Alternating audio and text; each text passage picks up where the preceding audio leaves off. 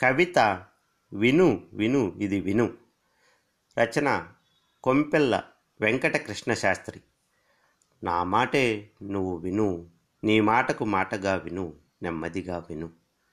నే విన్నది నీవన్నది బాగా జ్ఞాపకంగా విను. హెచ్చు తగ్గులు తేడా లేకుండా విను. ఎన్నో ఎన్నో వాగ్దానాలు ఆశలు రేపిన నీ మాటల మూటలు మోసి మోసి బరువెక్కిన మా ఆర్తనాదాలు విను. భరించలేక నిన్ను ఎదురు అడిగితే మా భరతం పట్టిన కథలు విను.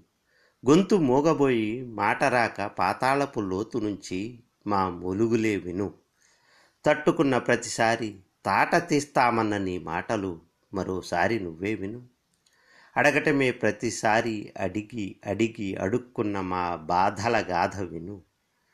నా ప్రశ్నలే తప్ప నీ సమాధానం లేని నా గోడు విను. గోడకు చెవులుంటాయని నమ్మి విను. నోళ్ళు నొక్కినా కంట కురిపించు అశ్రుధారల మా కోపాగ్నిని కని విను. మము అంధకార బంధనాల్లో బందీలను చేసిన నీ ఆత్మకథ నేను చెబుతాను విను.